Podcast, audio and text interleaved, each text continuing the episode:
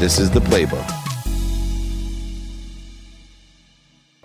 Welcome to the playbook. We're live here at VeeCon. We're blessed to be here at VeeCon, the only podcast studio and stage uh, here on Electric Avenue. Speaking of Electric Avenue, we're bringing the energy with the man himself, Vin Infante. Thank you. He's a therapist, mental performance coach, but all around great guy, beyond a great speaker.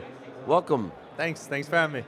So it's so interesting how traditional professions have expanded and amplified into all different measure to not only help empower others, which on an individual basis, that's what therapists do, Right. but to broaden its scope and scale with content that as a speaker, you're able now to reach people all around the world and plant seeds as well as grow those seeds into trees. Uh, for you, what was the inspiration to go beyond the padded walls of being a therapist and reach out to the entire world, uh, leveraging what I call the Shakespearean philosophy of the stage theory, that it's not just that desk that or couch, Yeah. it's the whole world you're impacting. Right. Well, that's a great question. And funny enough, before I met you, so it was actually really awesome and coincidental, is that I set out, I was like, you know, I want to go on this mission to impact 1 billion lives. Over though, right? Uh, You're like over. me. I mean, yeah. that's the step Yeah. one and step two is over. And so it was really cool when I saw your message. I was like, hey, that guy's doing what I'm doing. I need to know him. That's so awesome. And you know there's no coincidences, which leads me to the question as a doctor, right? Someone who understands the mind and the brain and the integration between life and life circumstances. Uh, what is your perspective of coincidences and awareness compared to the scientific uh, background you have about emotion, the energy of motion? Right. I, I don't believe that there is a such thing as coincidences. I think everything is supposed to happen the way it's going to happen. I think that we can influence our path to some degree by the choices we make, and that thing called luck is you taking chances and opportunities, and then you being put in a position to receive the luck of the universe, right? So that that is a big part of how I view it. and you get to talk to so many people about their challenges. And so you could be seen as an expert between, hey, this is what life is and this is what life circumstances are. And you help people reconcile or work within life and life con- uh, circumstances Right. themselves.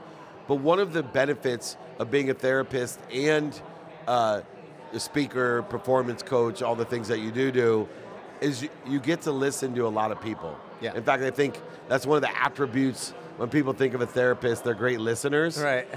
But listening is one thing, but listening for something is something completely different than listening. Correct. And so, what are you listening for when you're talking to your coaching clients, big audiences, or individual therapy clients? Right, and so you're right. Is that massive distinction is so important because a lot of people listen, but do they actually hear? And what I'm usually listening for is what's not said, which is what makes my job a lot more difficult, and why I do believe it takes training and skill to do what I do. We're listening for the, for instance, I, I look, I'm very big on language. I'm very big on auditing language. I had a client the other day who was talking about, oh, I have to do all this for my daughters. I have to drive them here. I have to take them there. I have no time for myself, and I'm anxious and depressed. And I'm like, well, that's ridiculous. I was like, stop doing it. In fact, tell your daughter, find your own way home. Daddy's gonna lay on the couch today. He's like, well, what kind of father would I be? I'm like, you be the man you say you want to be right now. Isn't that what you want? And he's like, well, no, I can't do that. I'm like, so what you're telling me is, out of a value-based system, and out of a belief of your identity of being a good father, what that means is that you get to do these things because you want to live in that identity, in that space, and say that's who you are. So being able to shift people's perspective to understand where they come from is because I'm hearing what they're saying and I'm feeling the difficulty, but I also know that what they're saying isn't always the answer. It's, it's coming from a place of pain or difficulty. And so navigating that nuance is, is really key. Yeah, and I love the way that you explain it or articulate it because a lot of people have great advice, but they're not able to articulate it. The same way some product service solutions or brands have great value, but they're not able to articulate the value Right. to exceed uh, what they're asking for, for example. Uh, one of the other interesting things about uh, being a therapist is what I consider for myself. I'm not a therapist, I'm a coach, a mentor, a teacher, a speaker, author, entrepreneur, investor. Is that there's an old story about the cobbler. You probably had heard it. The hmm. cobbler's kids have no shoes. He's so busy hmm. putting shoes on everyone else Yeah. that his kids don't have any. And I find that that's true about whatever your profession is. Right. And it would be for me a little bit terrifying if I was a therapist that, you know, I'm not doing that to myself. Like I'm helping everyone else get the mindset, hard Yeah. set, right? And yet I'm depressed, anxious, or my kids are depressed, anxious. Right. And we see this a lot. How do you resist or fight or uh, overcome that challenge Hmm. of the cobbler's kids have no shoes when you're a therapist? So one thing I like to explain to people is that there's no such thing as positive or negative. There's Right. no good emotions. No there's bigger, no good behavior. big or small, no good, good or bad, right? Exactly. Great. And and so when we talk about well, what is depression? What is anxiety? Right? What are these things? I give people the education behind it. For instance, there's this really cool research on analytical rumination hypothesis, and it talks about where depression originated in our ancestors, why it came about. And it turns out that it was there because it helps our ancestors, and still does for us today. It helps us look inside and find deeper interpersonal problems. We need those solutions to those issues. And so when we're not finding them, that's why someone might have persistent uh, depression. Anxiety, it's a perception of threat, fight, flight, or freeze, right? It puts us in a, a scarcity mindset or tunnel vision. Anger, anger is great. It's powerful emotion. It's saying that there's some circumstance in our life that needs to change and we need additional horsepower to get through it. And so when you start showing that there's actually all emotions and behaviors are net neutral, understand what's the source of behind it, then you could really start getting creative. So for me, I wouldn't say I don't ever experience feelings of depression. I wouldn't say I never experience anxiety. They're all normal things. We're supposed to feel these things. They all have a service, a purpose, and a reason to help us. And so if we could let go of the absolutes of good or bad and get curious about why do I have this experience and separate ourselves. Never say I am anxious. Say I'm having a moment, something is inspiring anxiety in me. So that's a different conversation. And now you could really get curious. What's inspiring anxiety? Why? What's the threat I'm seeing? And so I do that for myself. I will never not have emotions. I will always analyze, question, and get out.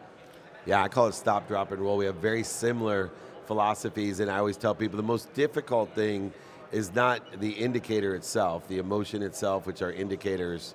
Uh, it's not spending days, weeks, months, and years in those indicators. Right. Right, being able to spend, you said moments. I, I call it a minutes and moments strategy. Hmm. So, how best can I effectuate one, identifying fear of the past or fear of the future, Hmm.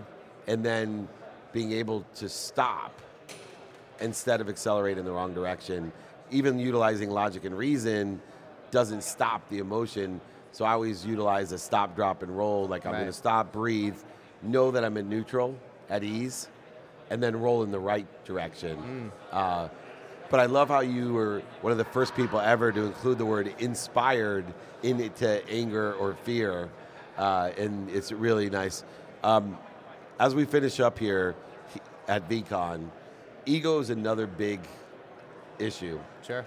And people define ego in different ways. I study ego, I study time because I want to spend minutes and moments in ego based consciousness. I know that I can utilize my ego the same way in the neutrality in which it exists.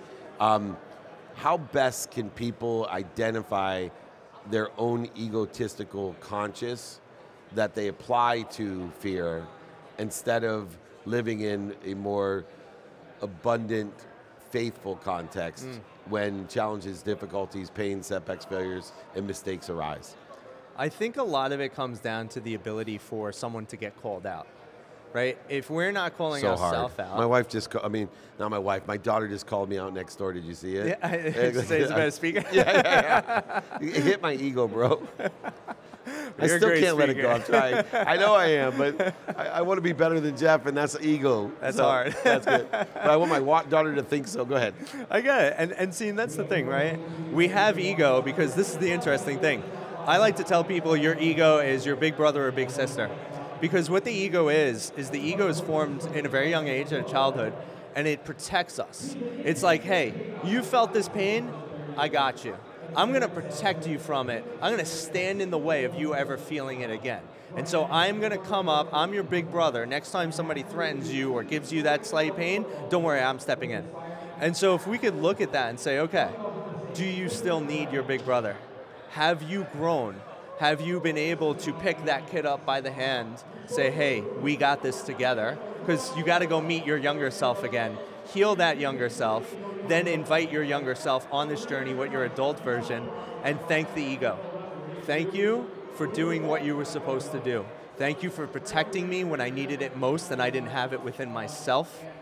And I appreciate your service, and I've got it from here. Thanks, big bro. here. I love that, man. Well, I definitely have it from here because of people like Vin Infante. He's an amazing therapist, performance coach, extremely good speaker. Not as good as Jeff Griffith, that's for sure, but neither am I, so what's the difference? We're here to be blessed at VeeCon. Thank you for joining me on the playbook. Thanks for having me. Thanks, brother.